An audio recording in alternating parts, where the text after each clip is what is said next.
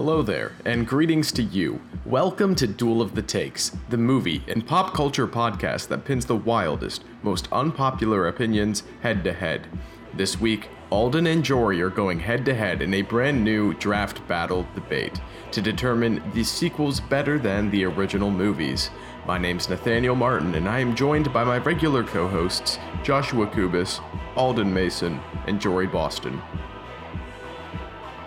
Hello, everyone. Welcome back to Duel of the Takes. Today, we're doing a uh, rather special episode. We decided to make things a little bit competitive, and we're doing a uh, draft style debate, uh, but we're doing a tournament. This is probably going to be a three part series. It's going to be Alden versus Jory for round one. and round one, part two, it's going to be Josh versus Nate. And then uh, the finale will be the week after.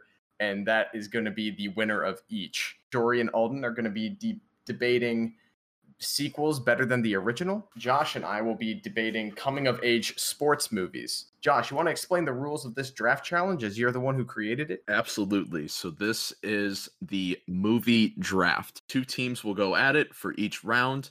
There will be 20 slots the teams have to choose movies from. They get a set, they get a whole list of films that relates to the topic and they will take turns drafting each movie until they both reach 20. Now, you want to pick movies based on your own opinion and the critical reception of this movie and other factors. But you also want to take in the opinions of the rest of the panel because when we're done with each list, we will have both teams give a couple minutes to defend their list if they have some interesting picks that maybe the judges want to explore. But the other two members of the panel are the judges. And if there's a tie, if, for example, I pick Alden's list and Nate picks Jory's list, there will be a tiebreaker where we will ask somebody else which they, which list they think is better. So for the Jory versus Alden, sequels better than the original.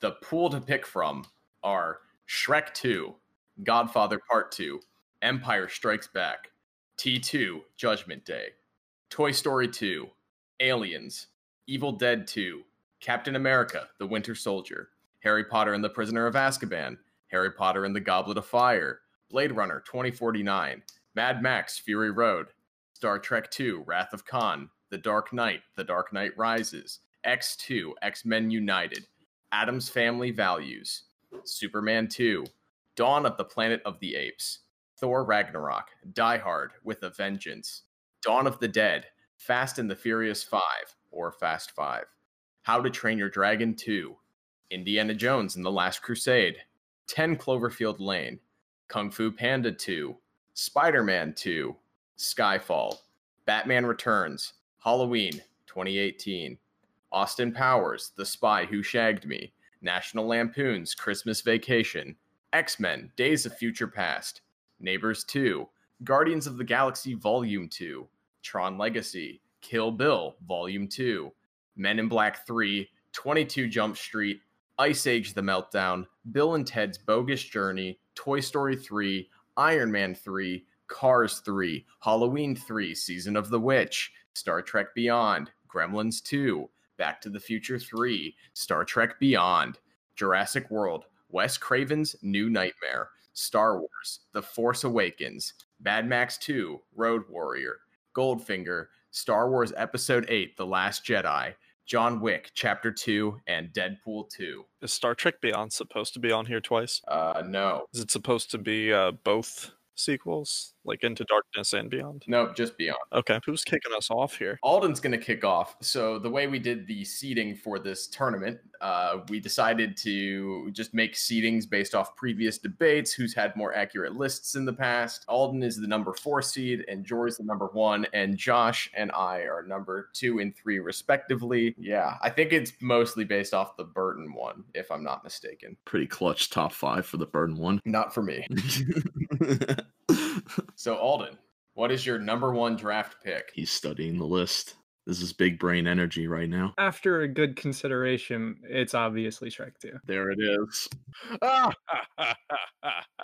Just give us a sentence or two on why. I, we've had this argument twice now, I think. So I prefer Shrek 2. I think it is a more memorable movie, and to me at least. Um, I know for like maybe half of you, it's you prefer the first one. But I think the most memorable part of the first one is probably Lord Farquaad. Whereas with Shrek 2, you have Puss in Boots, you have Donkey as a horse, Shrek as a human instead of an ogre, and then you have Fairy Godmother. And of course, holding out for a hero covered by Fairy Godmother. So you find the plot points more interesting than the original. Yeah, I could see that. Jory, what is your number one draft pick? My number one draft pick. This has been a long time coming, especially if you follow the history of the channel.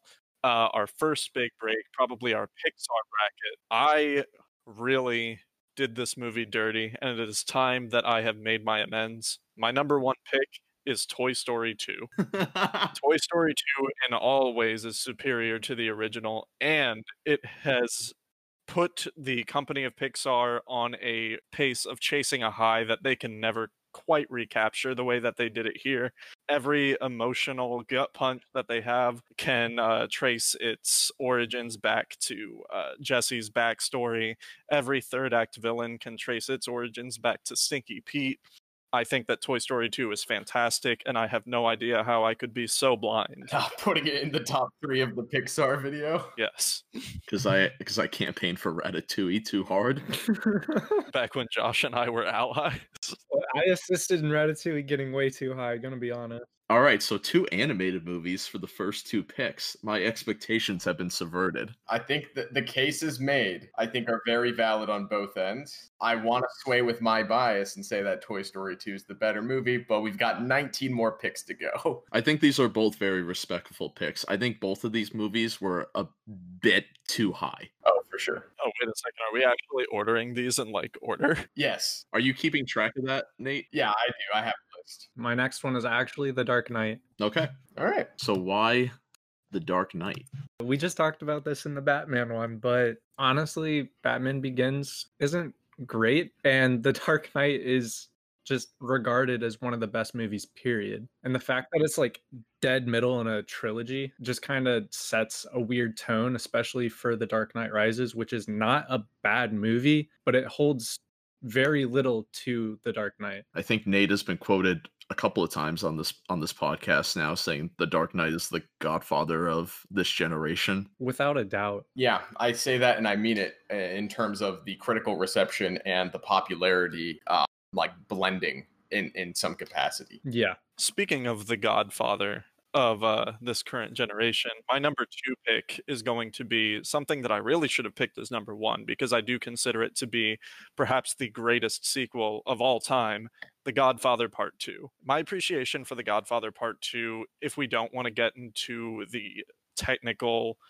uh, achievements of that film, even though they are fantastic, just speaking strictly from a narrative standpoint, the Godfather Part 2 not only succeeds at being a fantastic sequel, but also a fantastic prequel to the same story of The Godfather Part 1.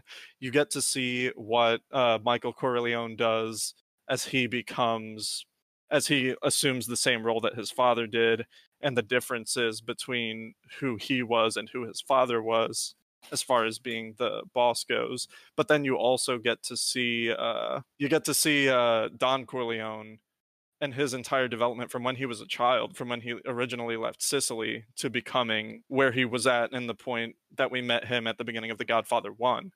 I think that every sequel to any movie should look at how The Godfather Part 2 expands the story in um, when you're going to make your sequel. If you think it's even uh, necessary to be made, if you think that you can add something to the conversation, I think The Godfather Part 2 is fantastic. Uh, one thing that's really interesting is Godfather 1 came out two years before, won Best Picture. Godfather 2 came out two years later and also won Best Picture. Wild. That's insane. I think if me and you were going at it in this round, Nate, this would have been our individual first picks. They're both of their number two picks. Yeah, but draft draft spot two is a respectable choice. Absolutely. That's kind of the beauty of the draft. Somebody could steal a movie that you're about to say since we're going back and forth. What is your number three? Mad Max Fury Road. Okay. Word. This is getting interesting. So I know that is a movie Jory likes very much. Yes, that was going to be one of my picks. I don't know if I would have had it this high, but I wanted it to be pretty high. It there's no other movie that a majority of my friends who are in no way similar say that it is their favorite.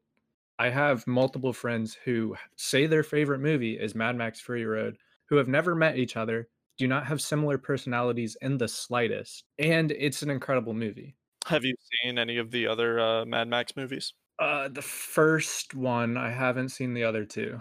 How, how do you think it uh, expands as um, a continuation of the story, even if you've only seen the first one? It, there, it's very loosely connected. So, I mean, just compare the two. Because it's loose, I don't really care about the connection too mm. too much, and it stands alone very well. It was my first Mad Max movie, and I didn't feel lost at all or felt like I need any more lore. Yeah, same. Yeah, it just throws you right into the action. Like the whole movie is pretty much one giant action set piece, which is really cool. I it, I don't want to say that the first one aged poorly, but I feel like Fury Road might just be a better movie in general than the original, and that's what this list is for. So I respect that. Jory, what's your number three draft pick? My number three draft pick is going to be Terminator 2 Judgment Day. I think Terminator 2, we've discussed on this channel before, is the concept of the original Terminator uh, taken almost as far as it can go. I still don't think that we've seen any movie in the franchise do better than Terminator 2. And we see so much in this movie. We see the subversion of expectations in Arnold Schwarzenegger being the good guy sent to help John Connor instead of to murder his mother, as in the original.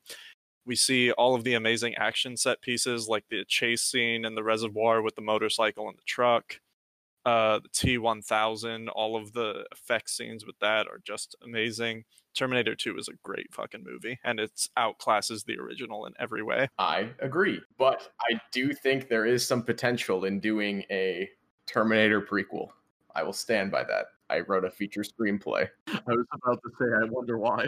Wait till Nicholas Alexander and I get this prequel up off the ground. So, Alden, back to what is this, the number four pick? Number four pick. Here we go. All right, I feel like this one might be a little surprising, but Skyfall. I like this pick.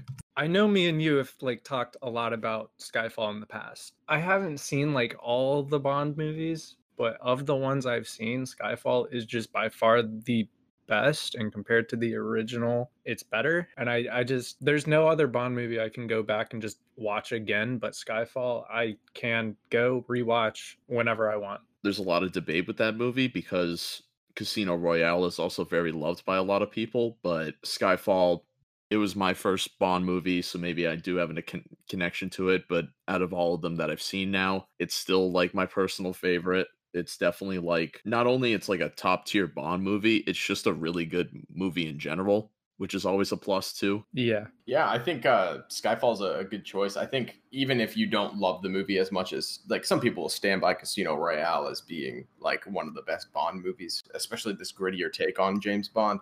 But even if you look at the whole catalog of now 25 James Bond movies, Skyfall's a standout regardless. I think it does a lot of things right. So I think that's a that's a good pick. I think it's a lot higher than some people would put it on a list like this, but I respect the take. yeah All right, Jory. Jory with your number 4. My number four is going to be Blade Runner 2049. Oh, it's the greatest sci-fi movie of all time. Yeah. According to a couple idiots on the internet. It's kind of wild it turned out that way, but I don't disagree. Uh, why do you think it's uh, as good as it is, Jory? Going into it, I definitely was excited. This movie always looked good from uh, all of the trailers and development stuff. There was always the worry, though, that it wouldn't quite live up to the legend that was Blade Runner 1, such like a titan of the of sci-fi as a genre really, that it would skew too much towards like a casual audience, be just like a blockbuster. But when the movie finally came out and we finally got it, I ended up enjoying it almost as much as the original as far as the questions that it posed about AI.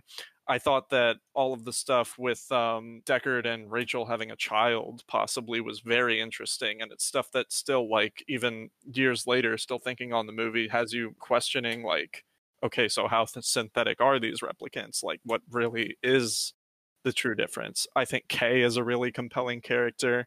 I think his whole arc with his AI girlfriend is really good, and so is his whole arc with um thinking that he is the child of Deckard that's like been prophesized that they have to like protect and everything.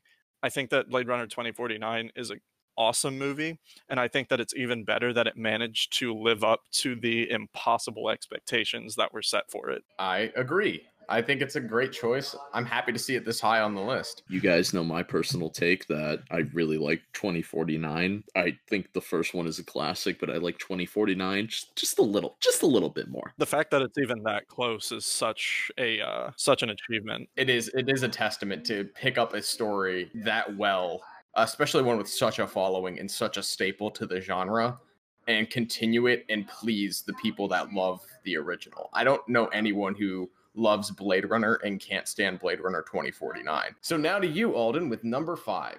All right. So Batman Returns. Okay. You mean number six on our DC movie? It was my number one. It was all three of you guys is number one. yeah it was What a mess. That episode is straight up wild. So why is Batman Returns uh, at number five for you, Alden? I have a lot more fun with this one. I I really like um Penguin in it, and then you also have Catwoman. I, I just think the uh characters introduced and involved in this one are better. There's some pretty iconic characters in it. Yeah. All right, Jory, what's your numero five? i'm gonna go with my gut on this one and i want spider-man 2 on my team All right, Spider-Man Two. spider-man 2 I'm very surprised this was not in the top five, to be honest. It's not in my top five, but it is on my list. Spider-Man 2 needs to be in the top 5 greatest sequels of all time because it really defined this character for the generation that was present for this movie and the generation after. And for a character as as huge as Spider-Man and it is important to as many people as Spider-Man is, that much is just groundbreaking. Better than the original Spider-Man in a lot of ways. If you want to talk about the villains, I know that uh, Nate had a take on one of our episodes about uh, Willem Dafoe as uh, the Green Goblin that he was a little too over the top, that he was similar to a that he was similar to a Power Rangers villain. However, I don't think that you can aim that same kind of criticism at Alfred Molina's turn as uh, Doc Ock. Yes, it is still that like outlandish comic book style that the Raimi Spider-Man movies always did so well. He's also so much more grounded. He feels more like a real person rather than somebody who is just like, "Oh no, I'm insane now." Insane in the membrane. Insane, Insane in the brain. And Peter Parker's arc as Spider-Man here is so good too, where he's losing confidence in what he's doing, so he's like losing his powers and he gives up on being Spider-Man for a while before he realizes how much the city needs him. You have action set pieces like the train scene in Spider-Man 2, which is legendary on its own. I I just love this movie. And I know that there are plenty of people that feel the same. All right, Alden. What is your number six pick? I feel like this one's kind of interesting, but John Wick Chapter 2. Okay. Okay. It's definitely the best choreographed uh, action movie of its type. Well, there's the Raid 2, but yeah. I kind of watched the first time I watched chapter two was after I watched chapter three, but I watched them all within like a two week span. It was a really weird scenario, but I saw three first, then one, then two, and two was the best of all of them. I agree. Not to say that the others are bad, but this one's better than the original for sure.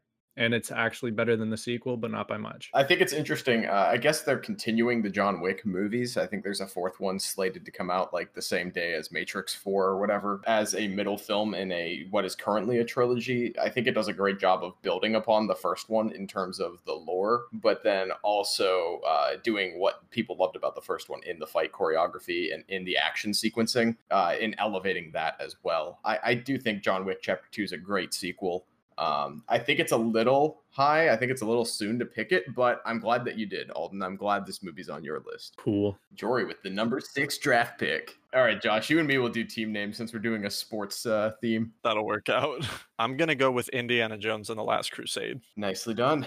as somebody who recently, very recently, got into the Indiana Jones movies, I feel like the first movie, Raiders, I thought it was good. I thought it was really fun, but it didn't really have me needing to seek out the sequels, much to uh, one of our panel members' chagrin, who uh, constantly reminded me that I needed to be watching these movies. And eventually I did. And Temple of Doom was Temple of Doom. But then I finally got to Indiana Jones and the Last Crusade, and this movie felt like what I had thought Indiana Jones was, like just hearing about him. All of the fun, all of the comedic moments in this movie, uh, Sean Connery as his father. This movie is just fantastic. If there is like one Indiana Jones movies for me, this is it. Good choice. Solid. I, I really think it's a perfect bookend for a trilogy. Uh, you know, the opening scene taking place before the events of everything, and then the last scene taking place at the end. Very similar to Godfather 2 to me in terms of the structure. So I, I think it's a good pick. Alden, with your number seven draft pick. Uh, okay, so my original number seven was Spider Man 2, but that's taken. So my next up is Toy Story 3. Weird flex, but okay. Second favorite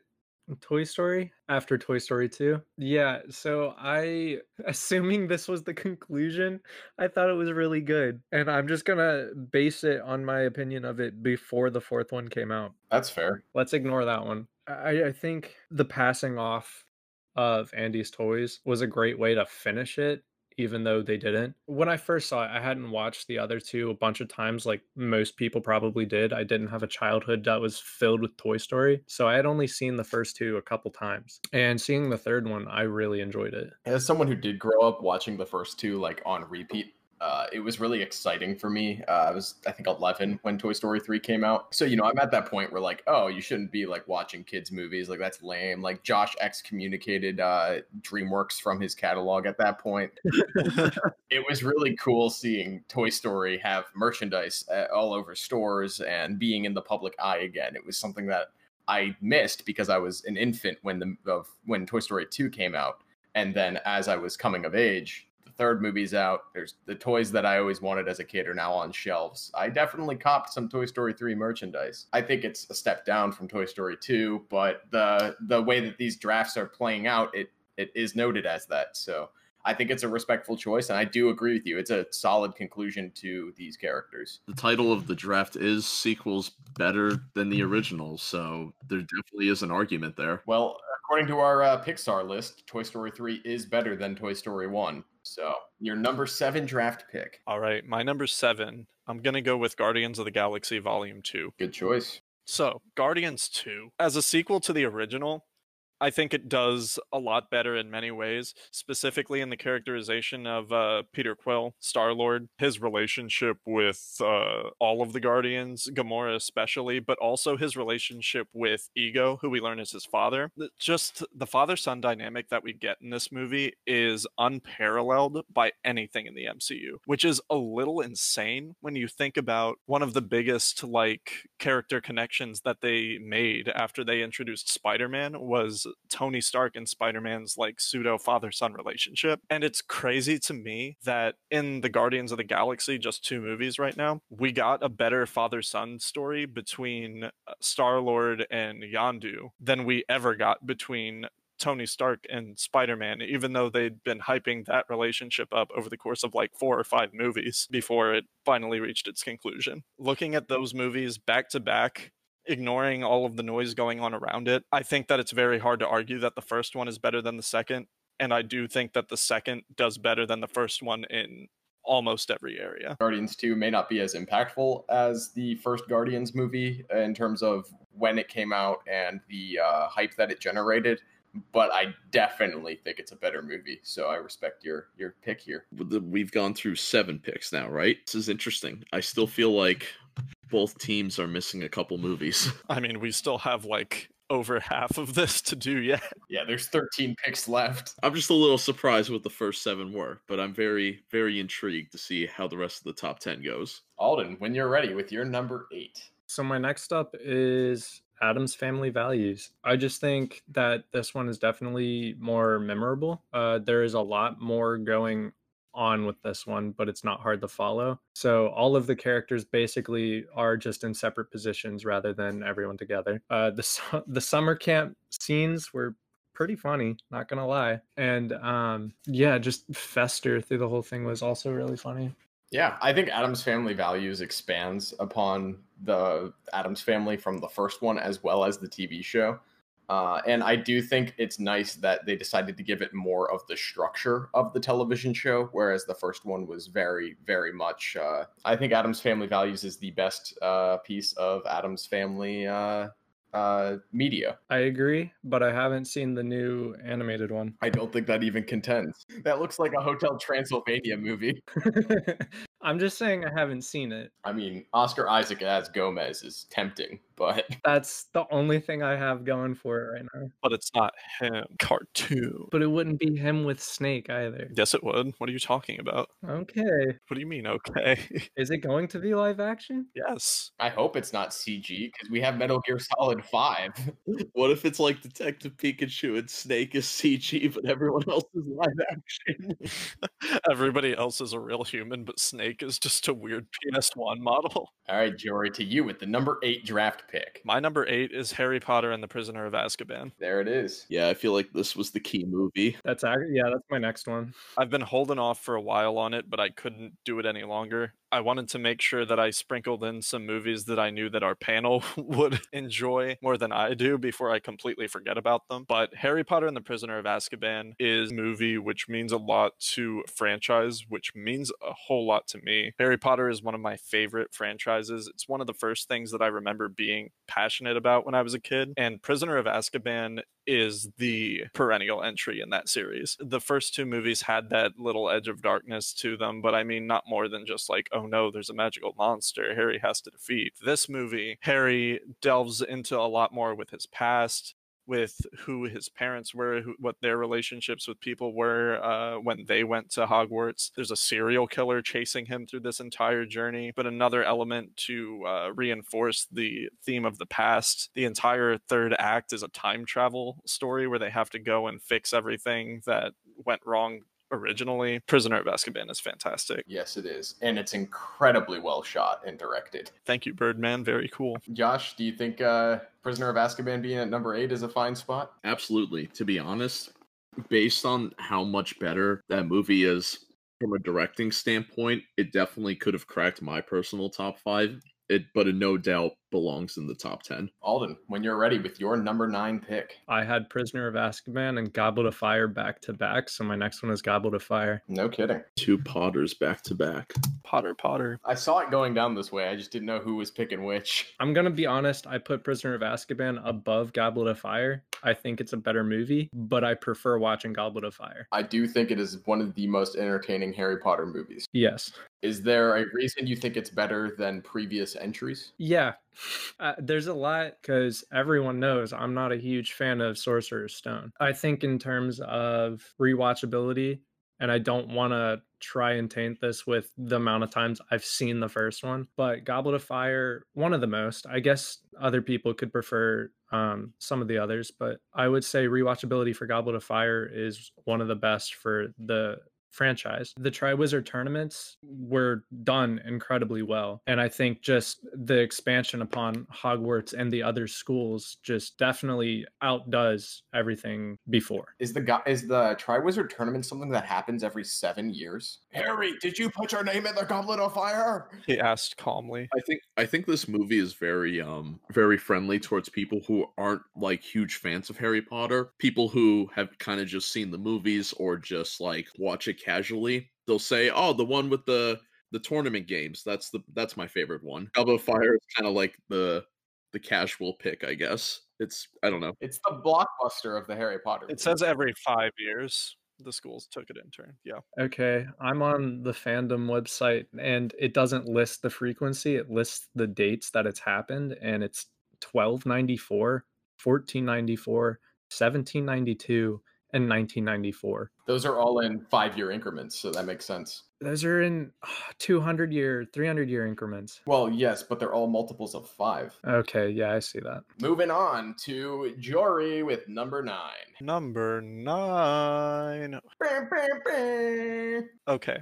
I'm going to go with Superman 2. Interesting. We really slept on this entry when we were doing our uh, DC list. Yes, we did. I know a bunch of people have a more nostalgic relationship with Superman 1 than they do with Superman 2, but I certainly feel that Superman 2 is a better movie all around. Just Superman 2 as a movie, everything about it is so iconic. General Zod, all of the Kryptonians that come down, Superman giving up his powers for Lois. I mean, like, this is my favorite Superman story. And I don't even, I'm not even a fan of the character. You don't have bruh moments like in the first one where he reverses time by flying around the planet or where everybody's just like, oh my God, he's so cool. And that's just the plot of the movie. I think Superman 2 is much better than the original. And I think that for its importance to movie history, I have to place it in the top 10. Very, very solid pick. I, I'm happy to see it represented in the top 10. Better than Man of Steel. That's not even a question. Yeah, no doubt. I feel like most Superman movies are better than Man of Steel. Superman 2 is the best Superman movie. Oof. I disagree, but I understand. All right, Alden, with your number 10. Uh, you ready for a hot take? And this isn't my number 10. This is just uh Let's get ready to hot take. I'm I'm two behind. This is my number 12. Okay, A hot take. The Force Awakens. you're going to win Josh over with that one. Hmm. Better than the original, as in, like, better than A New Hope. I think better than where the franchise was left off. So maybe better than Revenge of the Sith, but Oh, without a doubt, It's just kind of a sequel to Star Wars in general. pushing forward. Why does it work as a continuation uh, for you, Alden? The plot sort of feels a lot like A New Hope, and it, it's definitely a uh, hero's journey story. The difference is now you don't have the brand new whatever that Star Wars introduced. Everything has been established in Star Wars. They have a lot to build upon with it, and then they introduce basically a completely new cast, and then they kill off Han Solo. That's that's the one part that's not better than the original, but whatever. Really? I think that's the one part that might be better. I would argue that it's the one part that is better than the original. Um, I just wish it was not like Kylo Ren killing him. I guess it, there's not really an alternative I'd propose. Josh is a big pro wrestling fan. That's the perfect, like, hey, your new antagonist is killing off a beloved favorite. That's like, it was definitely a heartbreaking scene in theaters. A lot of ways, this movie is kind of a love letter to A New Hope. It is. And that that's the thing, right? It's it, it does a lot of the same things, but for the majority in my opinion of the same things that it does, it does just a little bit better. I think it just follows through a little bit better. I think the pacing is better. In terms of movie quality, The Force Awakens is better. It's kind of a miracle that the first one worked. So the fact that Force Awakens was something that was calculated to work and not only work, but print money and did so, good, good choice, Alden. I think it's a respectful top 10 sequel. I think there's definitely an argument for it. Jory, to you with number 10, Ice Age The Meltdown. Please.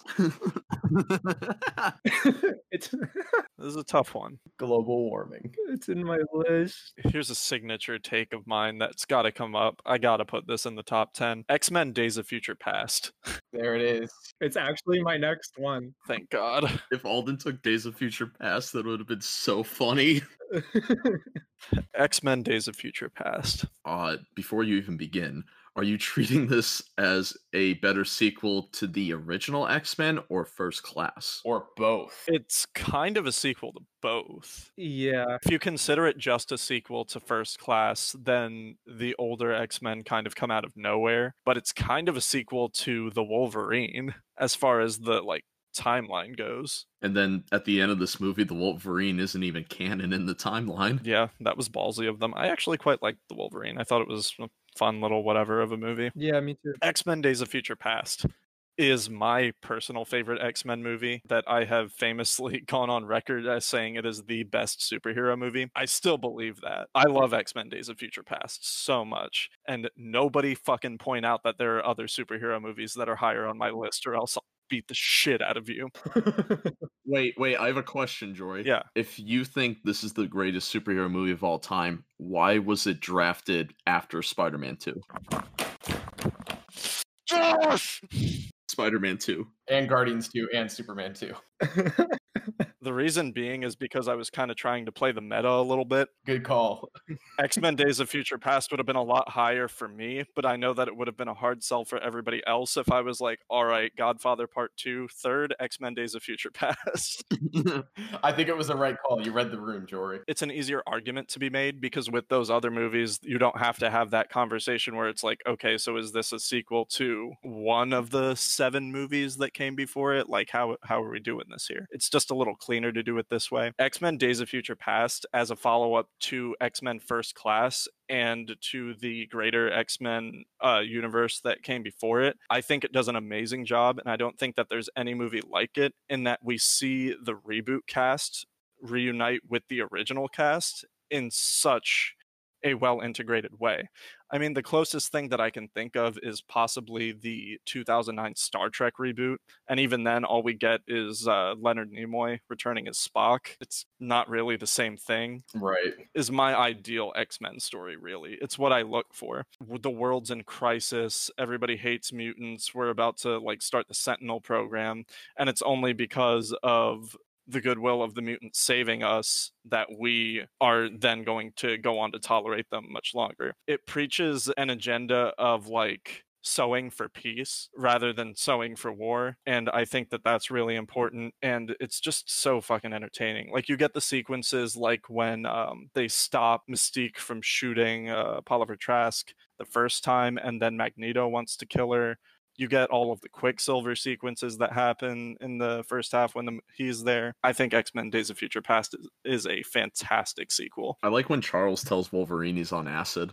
You're on acid, yeah? I think it's one of the uh, most ambitious sequels uh, because it's not only a continuation of X Men First Class, which was a bit of a runaway success, at least in terms of critical, you know, acclaim. Yeah, right. After you know, a couple hit or miss X Men movies. Days of Future Past is like, okay, well, we're going to continue that with this new reboot, but then also going back and fixing the timeline with some of the notable bad movies. I think it's super ambitious. I don't think there's too many other sequels that want to make a franchise succeed more. I just think it's so weird they failed to follow up. Yeah. Yeah, I agree. They, they they literally like gave like the perfect setup for like an alley oop game winning buzzer beater slam dunk, and then X Men Apocalypse, which I personally love, but it's not a good movie. I'm not going to dock Spider Man 2, uh, Superman 2, or even The Dark Knight for that. So I feel like I have to also ignore it with Days of Future Past. Oh, absolutely. Absolutely. I'm not saying it's a note against the movie. I just think it's interesting to note that that like how did they fuck it up? Yeah. Alden, to you with number eleven. I'm like house sitting for four cats and I'm allergic to cats, so I'm just a mess right now. Why are you doing that? I have two cats of my own as well. So why is Cats your number eleven? what is that a sequel to? uh, Les Mis. It's a sequel to Les Mis. Oh, that makes sense. All right, my number, whatever we're on, is Star Trek. Okay, Star Trek: Wrath of Khan. Good fucking choice. Both teams, I think, were missing the top 10. So when I was originally building the list, it was actually higher, but I put some movies on top of it, which is whatever. But Wrath of Khan is really good. It just doesn't even compare to the original of this this series. Yeah, see, the place that you're in is the place that I wanted to avoid. I haven't seen this movie, so I didn't want to be placed with like coming up with points and like being like shit. So I haven't actually watched Wrath of Khan, but I fell asleep during the original, and I feel like anything's better than that. I would recommend that you watch it because I really like this one. I enjoy this movie for reasons. I absolutely love Star Trek II Wrath of Khan. And I agree with you, Alden, that it expanded upon and just did what Star Trek the movie was supposed to do. I have no idea what they were doing in the original. It just didn't feel like a good Star Trek at all. If I'm not mistaken, was they wanted to do what the show was kind of built upon of kind of aimless never-ending adventure through space. Uh, you know a clear directive and but no uh, uh, end end goal. There's there is no end goal. So what they wanted to do was show the the world more. They wanted to show the spacecraft more. They wanted to do the things that the fans really liked with Star Trek the movie and that's why I think Star Trek fans like that movie. But Star Trek 2 won over mainstream audiences. It's it's an incredible sci-fi movie. Uh, Was this in our sci-fi bracket? It was, and I got it to to Elite 8 even though no one else had seen it. So, if you haven't seen that, I did say that my friend's brother watched this movie 17 times in theaters. Holy fuck. And he's not a Star Trek fan, but he took every single one of his friends to see this movie. That's better than watching Captain Marvel 109 times. Better than seeing Captain Marvel twice and dragging your friends that don't want to see it to it. Yeah, I just I mean, I I think Benedict Cumberbatch is just casting from uh, Sherlock. Wait, are you talking about um, Star Trek Into Darkness? No. Uh, Benedict Cumberbatch was not an actor when Star Trek II Wrath of Khan came out. Oh, I am mixing it up. Wait, so that dude saw Into Darkness 17 times? Wild. Bruh. All right, so recollecting for this. So wait a minute, would Star Trek Into Darkness be your number 11 then? No. Good, because it's not on the list. Yeah, I know, but like, so what just happened? because I just didn't like the first one. Um, I also fell asleep in it, Josh. I, I think they finally figured out what to do with the Star Trek movies with this one for sure. well, did they? Because Search for Spock sucks. But at least this one is good. Have you seen Wrath of Khan? So, do you think Ricardo Montalban plays the character better than Benedict Cumberbatch, or do you think Cumberbatch in Into Darkness sold you on the character of Khan more? Benedict Cumberbatch was good casting, but I wouldn't say that he sold me on the character more. Gotcha. I, I see what you're saying. Uh, I, I think they're both pretty good for the role in their own regard, but it's not quite the same character either. Jory, what's your number 11? All right, this has been sitting here for a while. I'm going to go with Empire Strikes Back. Thank God. So I know that this movie isn't any of uh, our top Star Wars movie. At least I don't think so. As far as the original trilogy is concerned, this is what is considered to be the best Star Wars movie, and it's not really hard to see why, even if you don't agree with that point. As far as the world building that goes into uh, Empire Strikes Back and the set pieces, a lot of what people think about Star Wars like come from this movie. Like Yoda is introduced in this movie, battle sequence on Hoth, Cloud City, Lando, Han getting frozen into carbonite, that iconic twist where Darth Vader is revealed to be Luke's father, another uh, sister kiss between uh, Luke and Leia. Empire Empire is just awesome. A lot of sequels have uh, begun to do like post Empire, which is uh, leave the story on like uh, down and out place in the second act because at the end of Empire Strikes Back, the heroes just lose. Like nobody is really in a good spot at the end of this movie. The Empire kind of succeeds in their strike, and it's not until Return of the Jedi where they uh, kind of like reconvene, and then they're like, "All right, fuck games and fuck gamers." Yeah, they bounce back with the help of the Viet Cong. I mean, Ewoks. Yes, and that's why Empire Strikes Back is number eleven. Thank you for coming to my TED Talk. When when a sequel comes out that people really like, what's the first thing they say? The empire of this franchise, yeah. It I feel like it just has to be on this list in some capacity. My love for this movie just kind of grows every time I, I hear one of the actors talk about it. I am your father. And the script, only two actors knew of it. Yeah, I think uh, Mark Hamill actually got the script day of, which is wild for the time. He got it day of. Um, so did uh, what's his face, and that was it. And then there was just the people filming. Are you talking James Jones or the body double? Probably the body double. James Earl Jones didn't even know until he had to do the voice. He also got it day of, but it was a different day. Lukey, I am your papa. Do you guys know the body double's like banned from all Star Wars events? what? The guy who was in the Vader suit is banned. Why? He was on the uh the People versus George Lucas documentary, Good for him. and George Lucas was like, "Fuck off." What a Chad. Did you guys know that that guy is in uh, Clockwork Orange? Yes, he is. All right, Alden, what's your number 12 sequel better than the original? National Lampoon's Christmas Vacation. I respect this pick. I don't even know the first one's like name. National Lampoon's Vacation? Yeah. Uh, Wally World. Yep. And it's closed. Put John Candy at gunpoint and ride all the rides anyway. It's like people going to Disney World in the midst of the coronavirus pandemic. Except instead of putting John Candy at gunpoint, they're putting this, the nation's safety. Guess who's going to Florida like tomorrow? Uh, My mom and brother. I'm so happy for them. Uh oh. It's a mess. Well, why is Christmas Vacation better than the original? I don't like it at all. Christmas Vacation is a Christmas classic. Uh, you have the whole family show up. You have the power grid literally shut down when he plugs the lights in. It's just kind of the clichéness of all of it is really well done. I definitely think it's the Shrek 2 of the National Lampoons franchise. I guess. I like I like when he starts to sing the national anthem and like the grandfather's the one putting his hand on his heart. Yeah, I love it.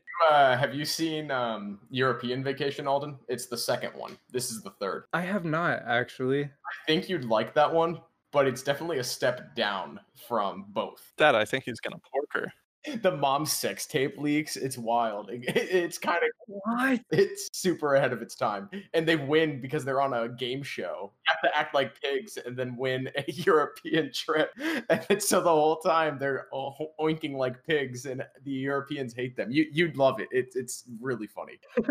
Okay. I full on didn't even know it existed.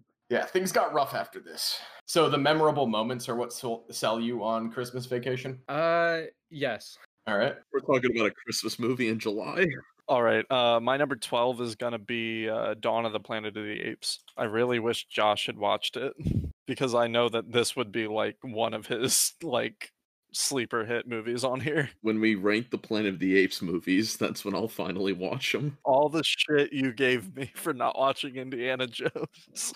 Okay, looking back, Wrath of Khan still fits where I'd want it to be in my list, which is kind of interesting. This movie, out of all of these movies on this list, was the biggest surprise to me personally because I did see this movie in theaters when it premiered. Rise of the Planet of the Apes, which came before it and was the beginning of this um like Planet of the Apes reboot trilogy that we kind of got a few years back was a pretty good movie. It was better than I expected it to be, but like, nothing c- too crazy. But Dawn of the Planet of the Apes, holy shit, this movie had no business being as good as it fucking was. Everything that you get with the community of the apes, living together with Caesar, becoming a leader, and then being betrayed by Koba, who just fucking hates humans, and all of the prejudices that come between the humans and the apes, and when they begin to learn to live together before the extremes on both sides of them eventually just tear the dynamic down. This movie is fucking awesome. It was the best blockbuster that year,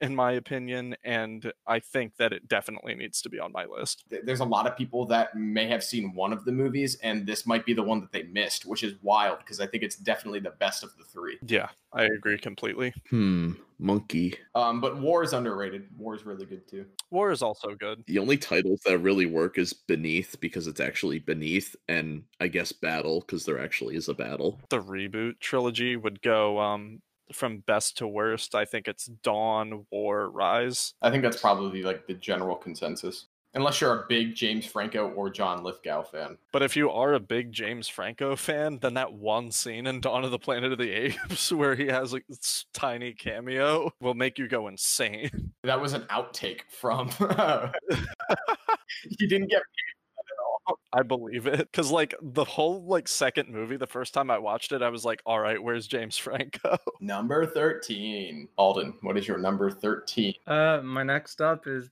Die Hard with a Vengeance. Ooh, spicy. Is it spicy? I almost didn't want to put it on this list. Yeah, I think it's pretty spicy. I think it's definitely the best Die Hard sequel, but I don't think it's better than the original. I guess that's fair. I don't know. I, I like it better than Die Hard. I honestly cannot give you a good reason. It was a fun time. I enjoyed watching it a whole lot because I think Die Hard is just such a classic that its sequels don't compete very well. But I prefer to watch uh, with a Vengeance. Is there any particular sequence in With a Vengeance that you enjoy? Um, Any one moment that makes you laugh, perhaps with a character standing wearing a sign? What does the sign say, Alden? Alden, what's the sign say? Please don't say the N word. It's an anagram of ginger. Uh, I think my my okay. So a scene that stands out is um when they're tied up on the boat. It was a weird setup, but they got out of it all right. So I don't know. I like that part. I really think Die Hard with a Vengeance works for a lot of reasons, and I do think it's a better sequel to Die Hard than Die Hard 2. I think it's a better movie than Die Hard 2, and it's it's the second best Die Hard movie. But to say it's better than the original in any ways are really hard because the movie really only works as a Die Hard movie for me because of uh, Simon Gruber trying to avenge the death of his brother Hans. Jeremy Irons is really good as Simon Gruber. Jeremy Irons is almost as good as uh, Alan Rickman as Hans Gruber. So I think that speaks testaments. Is it wasn't even originally slated as a Die Hard movie. It was supposed to be a Bruce Willis, Samuel Jackson buddy cop movie called Simon Says. This is really one of the last times Bruce Willis tried with a movie, and I think it really, really works. This is really the last time Bruce Willis had a good idea Interesting. until he said yes to Over the Hedge, and as we all know, the rest is history. Jory, what is your number 13? My number 13 is How to Train Your Dragon 2. Nice. Have you seen this one? No. Are you pandering to me? Yes. Are you kung fu pandaing me? Not yet. So why do you uh, have How to Train Your Dragon at number 13? Um, How to Train Your Dragon 2 is at my number 13. Uh, a lot of it is from secondhand appreciation that I've heard about it, but nearly everybody that I've talked to about this movie has praised how much better it is than the original. It raises the stakes uh, thematically and just narratively. Um, correct me if I'm wrong, but I'm pretty sure they expand on the character of his father greatly in this movie, and then they kill him off. Yeah, it's a heartbreaking scene. And that kind of thing is really rare for uh, what would be considered a kids movie by all intents and purposes. Nice. Number 14, Alden. I don't know. I think Iron Man 3. Ooh. Nice. All right. Why is Iron Man 3 your number 14? In regards to the awkwardness that was the first Iron Man, this one is just better put together. How do you think of it in comparison to the second Iron Man, Alden? I think it's better than the second Iron Man, but I like Iron Man 2 better. The screenplay is damn better than the second one. Uh I prefer I prefer the second one. I prefer the antagonist in the second one. However, Iron Man 3 is is better put together overall and I don't want to say visually because it's the most recent. I will say the cinematography in it is a little better. The scenes that aren't green screen um and the introduction of the kid uh who was hinted at in in game, I guess. As a child actor, he did a good job. Yeah, that whole sequence could have been really cringe, but it was actually really funny. Yeah. Thanks, Shane Black. Very cool. I think what really sets the bar for Iron Man 3 to be elevated is ditching Jon Favreau and acquiring Shane Black to end this trilogy. I think it was a really smart move. And back to our Marvel list, where I was really just trying to get Iron Man 2 to be the best Iron Man movie. Me too. I think that Iron Man 3 thrives in the the character of Tony Stark and less as an Iron Man movie, but it is still a very very solid entry. I would hesitate to say it's better than the second one just because of how enjoyable that movie is for me, but I agree it's better than the original Iron Man. And I will say also that the role Pepper has in this is just better than anything else in the MCU that she's had. True. Pepper always sucks. I I think Iron Man 3 is where she doesn't. She still sucks in Iron Man 3. I like Iron Man 3, but Pepper just sucks. All right. Done with MCU movies. The world has evolved beyond the need for MCU movies. That's why I need to place Captain America the Winter Soldier here. I was about to say. Jory, the man who has said Captain America the First Avenger is the greatest Marvel movie, Yes. just drafted the Winter Soldier. Yes, I did at number 14, nonetheless. I know that I have a lot of esteem for this. So why is it better than the first Avenger? It's better than the first Avenger in quite a few ways. I think that uh, Bucky as the Winter Soldier and Hydra as an organization are greater antagonistic threats in the Winter Soldier than uh, Hydra at least was in Captain America 1. Red Skull was kind of just like a figurehead in that movie. Captain America, the first Avenger, I appreciate on a not mostly surface level, but as far as like the story, it's very much just like, oh, good guys, bad guys. And the Winter Soldier is much the same way, but it does add that layer of complexity where it's like, okay, so the bad guys have infiltrated the organization that we have grown to like feel safe with, and this is all we know, and now this is no longer safe, and they're using the uh, structure of society that we've built around us to destroy us from within. It's just a little more complex, which I appreciate. But also, The Winter Soldier is just like a really solid spy thriller. If you're going to compare it in that scope against the first Avenger, the first Avenger really can't hold a candle to it because that's just not what it is. It tries to reinvent itself and expand on it and bring Captain America from the 1940s to the 21st century. And I think it does it really well. I agree. That's how I get away with that. Number 15.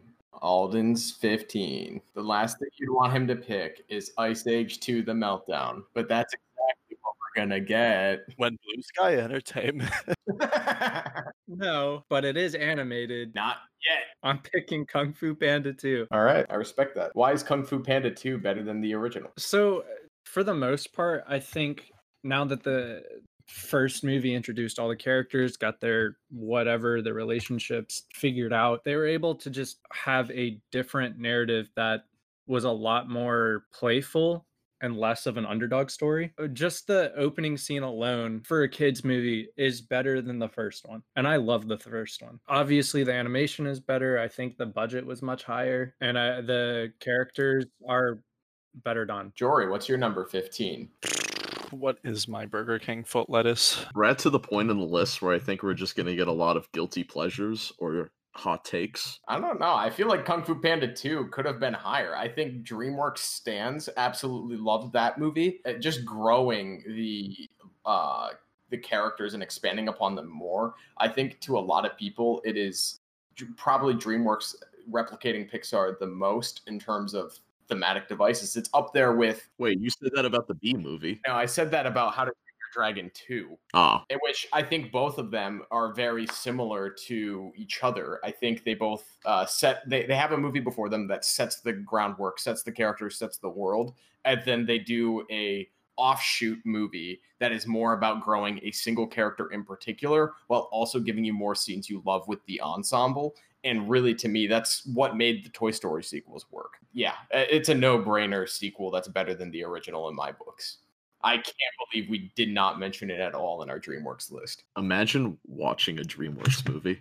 Some of us don't have to, Josh. Uh, yeah, I am wrong, Nate. I'm staring at two movies that haven't been drafted, and I'm like, what? Nobody has brought these up. Yeah, I know. I know Are you talking about Ice Age the Meltdown? No, they're not talking about Ice Age the Meltdown. Talking about Kill Bill Volume 2? I think I know what one of them is, and I think I should just say it. all right jory why is jurassic world your number 15 X2 X Men United is my number 15. oh okay Oh, that was not. it wasn't one of them? God damn it. all right so why is x-men 2 uh x-men united your 15th sequel better than the original Because uh, Frasier is in it and he's blue. all right But I also think it's a tad overrated. personally um i tend not to prefer uh sequels that their biggest um contributions to a franchise are like oh now are, there are all these characters. But i feel like that's a lot of the love for x2 i mean intro- it introduces fan favorites like beasts and nightcrawler and colossus and I mean, the opening sequence is pretty dope. i'm not trying to put it down at all. It's just like to my personal tastes.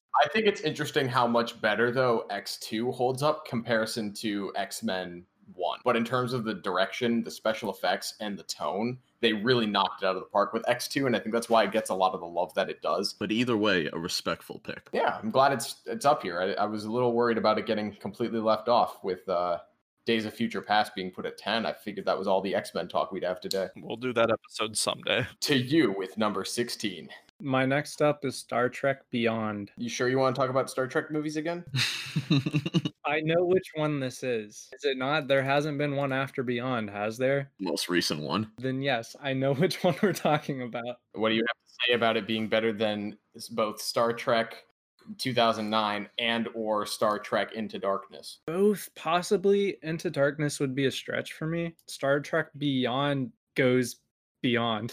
The world building that they have in this to expand on the universe that they've already established multiple times uh what has been done really well. I think the action sequences, specifically the one they showed off in the trailers of them jumping, grabbing each other's arms, and then teleporting back to the ship, that was a really well done scene. And I think eh, the film is just full of that. i think star trek beyond was what i wanted from this jj abrams era of star trek reboots it took three to get there but it finally did That's that's pretty much how I feel about it as well. all right jory what's your number 16 I just spied a movie that I couldn't believe that I let fall by the wayside for this long. My number 16 has got to be Mad Max 2 The Road Warrior. Oh my god. all right why is mad max 2 road warrior better than mad max original Mad Max 2 is better than Mad Max 1 because a lot of what people identify with that series and with that character come from this movie. Like the original has some elements, but for the most part, society is still kind of like together in Mad Max 1. It's just that they're just like gangs going around. But Mad Max 2, wild shit. Like the entire everywhere that we see is a desert. You've got these crazy like leather fetish football gear dudes running around and like raping women. Uh, like Mad Max just comes in with his dog that's gonna like blow somebody's head off with a shotgun. Like Mad Max 2 is fucking crazy compared to Mad Max 1. Like the jump from Mad Max 1 to Mad Max 2 is almost ins- as insane as the jump between Mad Max 2 and Mad Max 4. I 100% agree with you. I think they do so much better of elevating the stakes, but growing the world and growing it into this barren wasteland. There's a little bit of like this anarchy feel to the first Mad Max with you know Mad Max being this kind of like patrol officer whose like life is going to shambles, the world's collapsing and he's like true neutral chaos like instead of arresting a guy, just handcuffs him to a car and gives him a hacksaw to make a decision. Like there's some really dark themes in that, but it, I agree, it all escalates in Road Warrior. I think it's a solid pick, and I'm glad someone chose it. Do you think it holds a uh, a like a flame to what is Fury Road? Uh, they are currently 13 spots apart, and I I'm interesting to hear what your take is between the two. Personally, I enjoy both of them for different reasons, but Mad Max as a franchise is kind of interesting because every entry almost feels like an entry in a completely different series. Yeah. Like Mad Max 4 uh, Fury Road is like we were saying before, it's kind of disconnected from the originals to the point that Max the main character of the fourth movie has flashbacks to events that never happened in the other movies. The question of is he even the same character comes to mind in which case we kind of don't really have any reason to believe that it's connected to the others besides the world. Alden, what's your number 17? Jurassic World. Why is Jurassic World better than the original? Or, I guess, previous movies in the franchise? I would say it's better than the previous movies in the franchise. Uh, I think Jurassic Park, just, just in the previous movies, they all have their own iconic scenes. They really set up everything for Jurassic World to succeed. But Jurassic World takes what they built and expands a bit further. They reestablish everything with pretty much a completely different cast. I think the acting is a little shoddy, but honestly, it's not much worse than the original. I'm not a huge fan of the original. I am not like a huge fan of Jurassic World, but I do believe that Jurassic World was better done than Jurassic Park 1. Yeah. All right. Um I kind of wish they had animatronic stuff, but you know how that goes. All right, cool. Jory, what's your number 17? All right, my number 17 is a bit of a guilty pleasure pick that I feel has to go on my list because I don't think Alden's going to pick it. My number 17 is going to be Evil Dead 2. Awesome choice. Why do you like Evil Dead 2 more than the original? I like Evil Dead 2 more than the original, uh, despite the fact that I think that both have their own unique charm. Because while the original is kind of a fun, suspenseful, little scary, like low budget horror movie that's really good, the second one is the best, in my opinion, the absolute best horror comedy movie that we've ever gotten. I don't think that this movie has been topped at what it does yet. And it's really interesting to track the progression throughout that series to see Evil Dead 1, then Evil Dead 2, and then Army of Darkness. It's kind of like a slider where you have horror on one side and comedy on the other. Evil Dead 1 is all the way on the horror side. Evil Dead 2 is smack is like right in the middle. And then Army of Darkness is just like so fucking wacky that you can't call it anything but a comedy. And I love that series a lot. And I think Evil Dead 2 definitely deserves to be on this list. Yeah, I agree. I'm glad it got mentioned. I was worried as we only have three spots left. And Evil Dead might be one of those that just doesn't quite make the cut. Neither of you guys have said the two movies I think is totally missing. Are you talking about Thor Ragnarok? I'm really confused. My next up is uh Austin Powers, The Spy Who Shagged Me.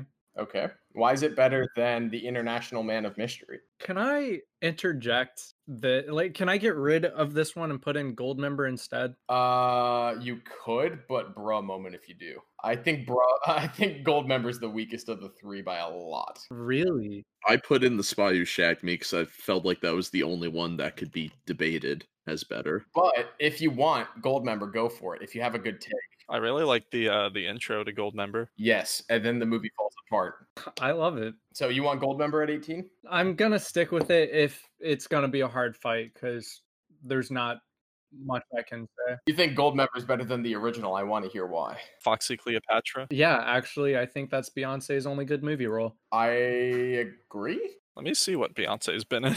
Yeah, I'm gonna double check that so I don't like second guess myself later. It's better than Lion King. I'll give you that. Dreamgirls.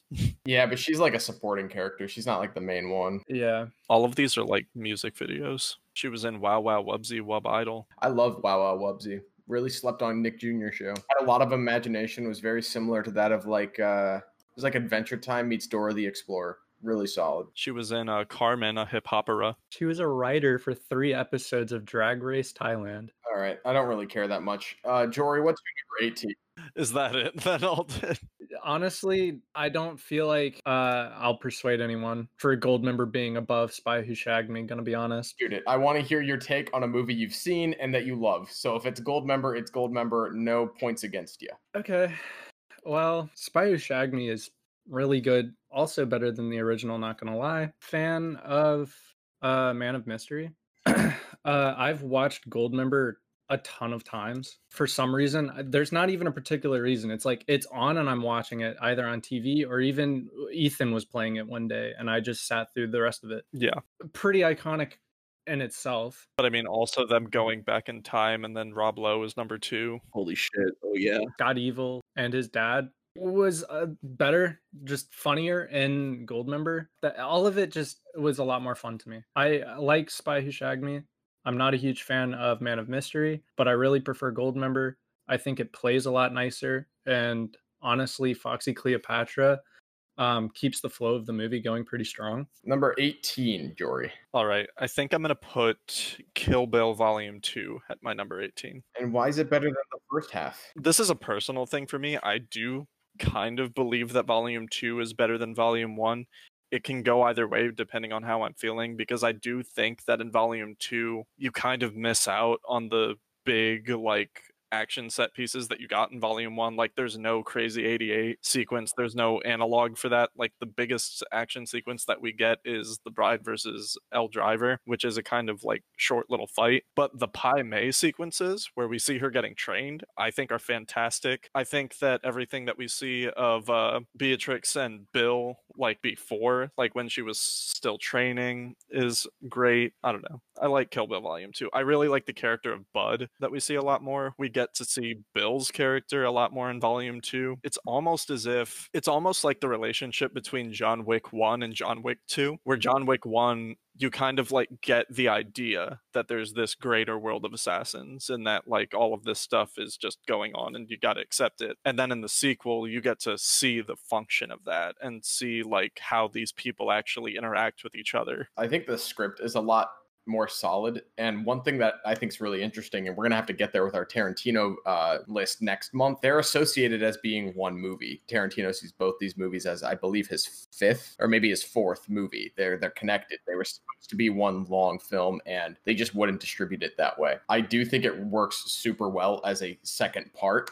I don't think it works as well as a sequel, but I do agree the characters and the world are more fleshed out, probably a more solid uh, narrative than the first one. The first one is an aimless revenge tale, and we don't really know why. Well, we know why, but the full context, we don't have like everything. The actions of the first movie seem justified after the second. All right, Alden, to you with number 19. We've only got two left. I'm gonna have to choose what I've got left carefully. I'm not sure I'm gonna keep the order. Eh, for now I am. I'm gonna say Deadpool 2. Oh my god. Not Cars 3. We'll get there when we get there. Yeah, it's right under it. I mean, All right, so why is Deadpool 2 better than the first one?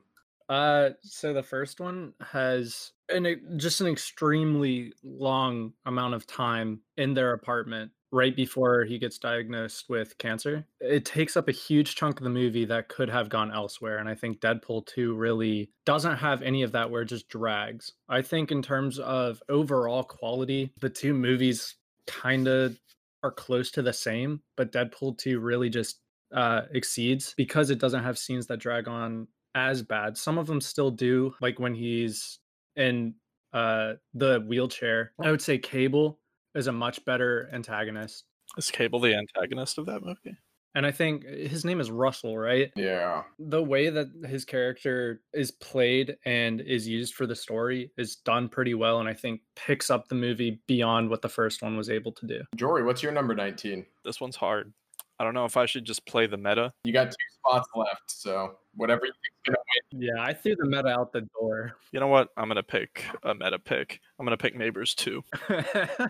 Okay, why is Neighbors 2 better than the first one? I think that Neighbors 2 is just in a lot of places a more solid comedy with a couple more important character moments than Neighbors 1 is. Because, I mean, like, Neighbors 1 is, you know, like, you got the setup, they're doing the jokes, da da da da. Efron's a dick, we get it. But then Neighbors 2, you know, Chloe Grace Moretz is in it. nice. Alden, your final pick here. There's tons of movies left. Which is your last block, your last movie in your top? I just want to ask you guys real quick.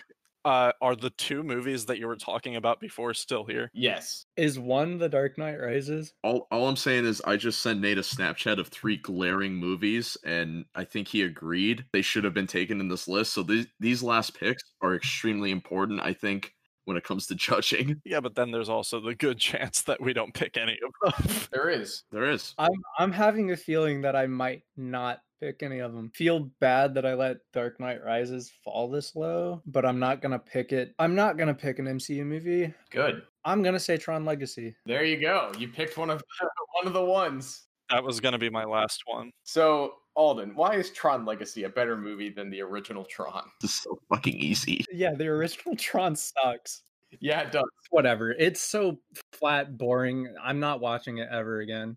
I didn't even finish it when I watched it. Tron Legacy, it's not a, an incredible movie, but it's not bad. I enjoyed watching it, revisiting it uh, whenever I did. It wasn't too long ago. Uh, it still holds up a decent amount. Like the original is absolute garbage, and it makes Tron Legacy look like top 10 movies of all time. When I think of movies that are better than the original, Tron Legacy is one of the first movies that I think I would think of. That's fair. I hesitated in picking it for so long, though, specifically mm. because I really don't think it's better than a lot of these other movies. It may be better in comparison to its original, however, But that's what this list is all about. yeah, but we're also sorting them by like tier. I don't know. You're not the judge, Jory. But you told us that we were.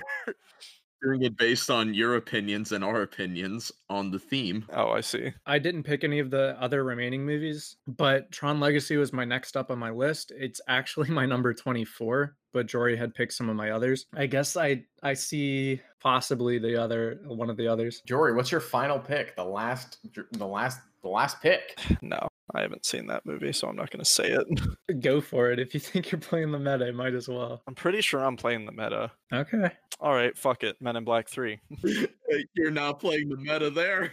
Why is Men in Black Three better than the original? Because I'm not playing the meta.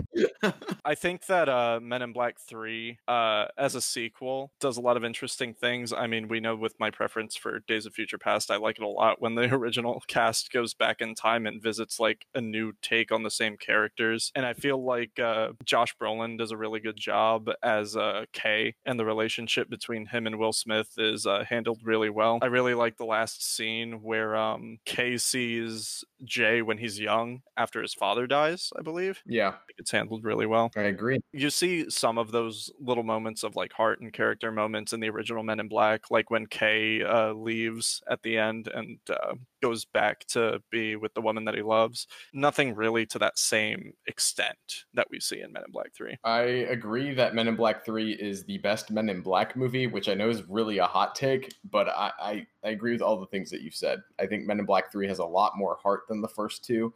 And I also think it does a lot with uh, the time travel element and setting it in the time frame where alien phenomenon was at its height.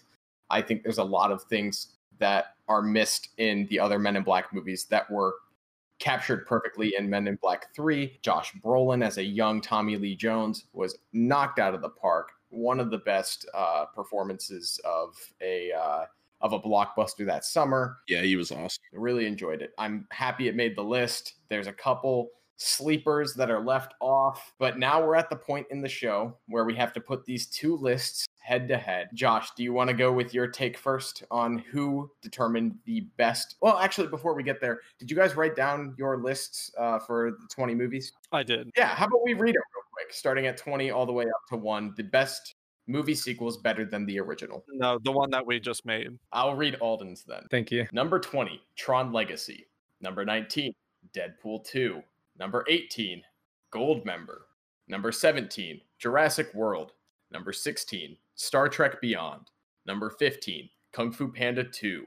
Number 14, Iron Man 3. Number 13, Die Hard with a Vengeance. Number 12, National Lampoon's Christmas Vacation. Number 11, Star Trek II Wrath of Khan. Number 10, Star Wars The Force Awakens. Number 9, Goblet of Fire. Number 8, Addams Family Values. Number 7, Toy Story 3. Number 6, John Wick Chapter 2. Number 5, Batman Returns. Number 4, Skyfall. Number 3, Mad Max Fury Road. Number 2, The Dark Knight. And number 1, Shrek 2. Jory, what is your list? Number 20, Men in Black 3. Number 19, Neighbors 2. Number 18, Kill Bill 2. Number 17, Evil Dead 2. Number 16, Mad Max 2, The Road Warrior. Number 15, X2, X Men United. Number 14, Captain America, The Winter Soldier. Number 13, How to Train Your Dragon 2. Number 12, Dawn of the Planet of the Apes. Number 11, The Empire Strikes Back. Number 10, X Men Days of Future Past. Number 9, Superman 2. Number 8, Harry Potter and the Prisoner of Azkaban. Number 7, Guardians of the Galaxy 2. Number 6, Indiana Jones and the Last Crusade. Number 5, Spider Man 2. Number 4, Blade Runner 2049. Number 3, T2 Judgment Day. Number 2, The Godfather Part 2. And number 1, Toy Story 2. All right, so I took notes through this whole video about what I liked and didn't like about your guys' picks. Um, and it kind of determined my overall who I think formed the best list. Is I thought that Jory had a far superior top 10. I think it's almost like he was making this list without a competitor. I think all 10 movies in the top 10 are interesting, good takes for sequels better than the original. I think he has a couple sleeper hits towards the bottom, things that I would have on my list, but I don't think would be uh, generally accepted as sequels better than the original. Whereas Alden's list, I felt was a little bit more of a mixed bag, but there were more hot takes and less safe choices, like ones that I really appreciate. I think putting things like Batman Returns really high up there, John Wick Chapter 2, Mad Max Fury Road, things that might not agree with everyone is really solid. I, am actually kind of I'm kind of stuck here between which which list I like more. I feel like both are extremely valid. If these were both separate lists put head to head, I think Jory got away with some better drafts but I think Alden's list has a lot of merit. I agree too. I think Jory had a really strong top 10, but then, yeah, after Empire Strikes Back for Jory, things started to get a little weird for me. Alden was really good at picking sleeper picks, but then I also feel like he picks some of those sleeper picks too early. They're both good lists. We can't have a tie here. Yeah. Going blow for blow. Who do you think did it better? Blow for blow. A lot a lot of this is coming down to on Jory's list, there's some movies that he picked that are connected to other franchises that Alden picked. And how I'm looking at it is he picked the better ones. Uh, that top 10 list is so strong even if the bottom 5 I don't think are very good. Overall, I got to give Jory the, the the the point here. I think I'm with you. I mean, I, I think Jory kind of stole with with Godfather Part 2 at number 2. I mean, he got Spider-Man 2, he got Prisoner of Azkaban. I, I think in terms of these these movies that have uh, other sequels that Alden ended up picking, I think Jory kind of stole the better option. I do think there's a lot of merit to be had, especially in the bottom. I think if it were going top 10 versus bottom 10, I think Alden's list is more consistent all the way through. Picks like Star Trek II Wrath of Khan, even though he didn't know what movie it was, and Star Trek Beyond, like really kind of elevate that bottom 10 for me because those are movies that I thought could have been cases for top 10. Whereas Jory just, I mean, dude, the top like 15 on Jory's list is stacked. I 100% agree with for here as well. That's a dub. This was this was a close game though for a first draft. Thank you for listening to this week's episode of the Duel of the Takes podcast. Jory secured the win over Alden and will fight the winner of next week's draft battle debate, where Nate and Josh will be facing off to determine the top 20 coming of age sports movies. And as always, if I don't see you, good afternoon, good evening, and good night.